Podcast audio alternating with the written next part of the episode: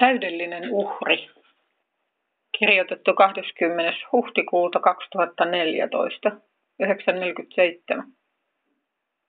Sellaista tuossa ensimmäisen Mooseksen kirjan neljättä lukua lukiessa mietin, että kun uhrin tuli olla täydellinen, virheetön, kun ihminen kätensä sen päälle laittoi siirtäen syntinsä uhrin kannettavaksi, ja kun pappien esim. Malakiassa kuvataan tuoneen sokeita, raajarikkoja ja rampoja uhrieläimiä, ja ennen olen sen jotenkin ajatellut, että se olisi johtunut ihmisen ahneudesta, että he halusivat itsellään pitää terveet ja voimakkaat, paremmin viivät kaupaksi ja tekivät terveempiä jälkeläisiä ynnä muuta sellaista. Ja sitten toisella tasolla mielessä kulki, miten leväperäisesti itse suhtaudun usein synnin vakavuuteen, että oliko heillä kyse pikemminkin samasta asiasta.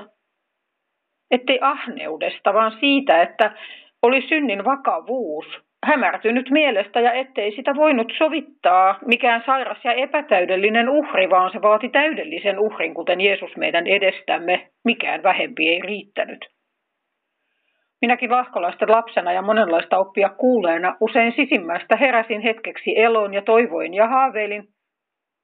Usein sisimmässä heräsin hetkeksi eloon ja toivoin ja haaveilin, millaista se olisi ottaa sana todesta ja elää sen mukaan mutta kun ympärillä ei kukaan sitä noteerannut, eikä se juuri vaikuttanut kenenkään arkeen ja omakin taipumus oli sen vastainen, niin liian helpolla kuvitteli, ettei Jumalankaan silmissä ole merkitystä pienillä lipsumisilla tai tällä tai tuolla vähällä pahalla.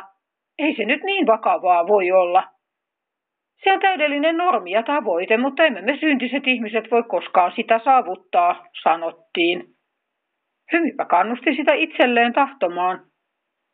Mutta haloo, Jeesus, Jumalan poika, joutui kuolemaan puolestamme, joutui täydelliseen eroon Jumalan yhteydestä, jotta meidän syntimme saatettiin hänen edessään sovittaa. Onko se muka jotain pientä? Eikä hän sanansa mukaan erottele syntiä toisesta. Ei ole pieniä ja isoja pahoja tekoja, vaan väärin on väärin ja oikein on oikein. Ja sana kerran toisensa jälkeen kehottaa pyhittymään ja antamaan ruumiimme eläväksi, pyhäksi, uhriksi. Kuinka tulisi puhdistautua kaikesta hengen ja ruumiin saastutuksesta ja tulla pyhäksi, niin kuin hän on pyhä. En jaksa enää loitontaa asiaa käsivarren mitan päähän välttääkseni tuomiota pahoista teoistani. Jeesus on kantanut syyni ja kärsinyt tuomioni. Tahdon tulla valoon ja voida ottaa omakseni sen voiman, jonka hän lupaa, jotta pääsen eroon synnistäni ja sen hallinnasta. En tahdo jatkaa omilla teilläni tai petoksen puheita kuunnellen. En voita sillä mitään, mutta tulen menettämään kaiken, ellen suostu ottamaan sanaa todesta ja toimimaan sen mukaan.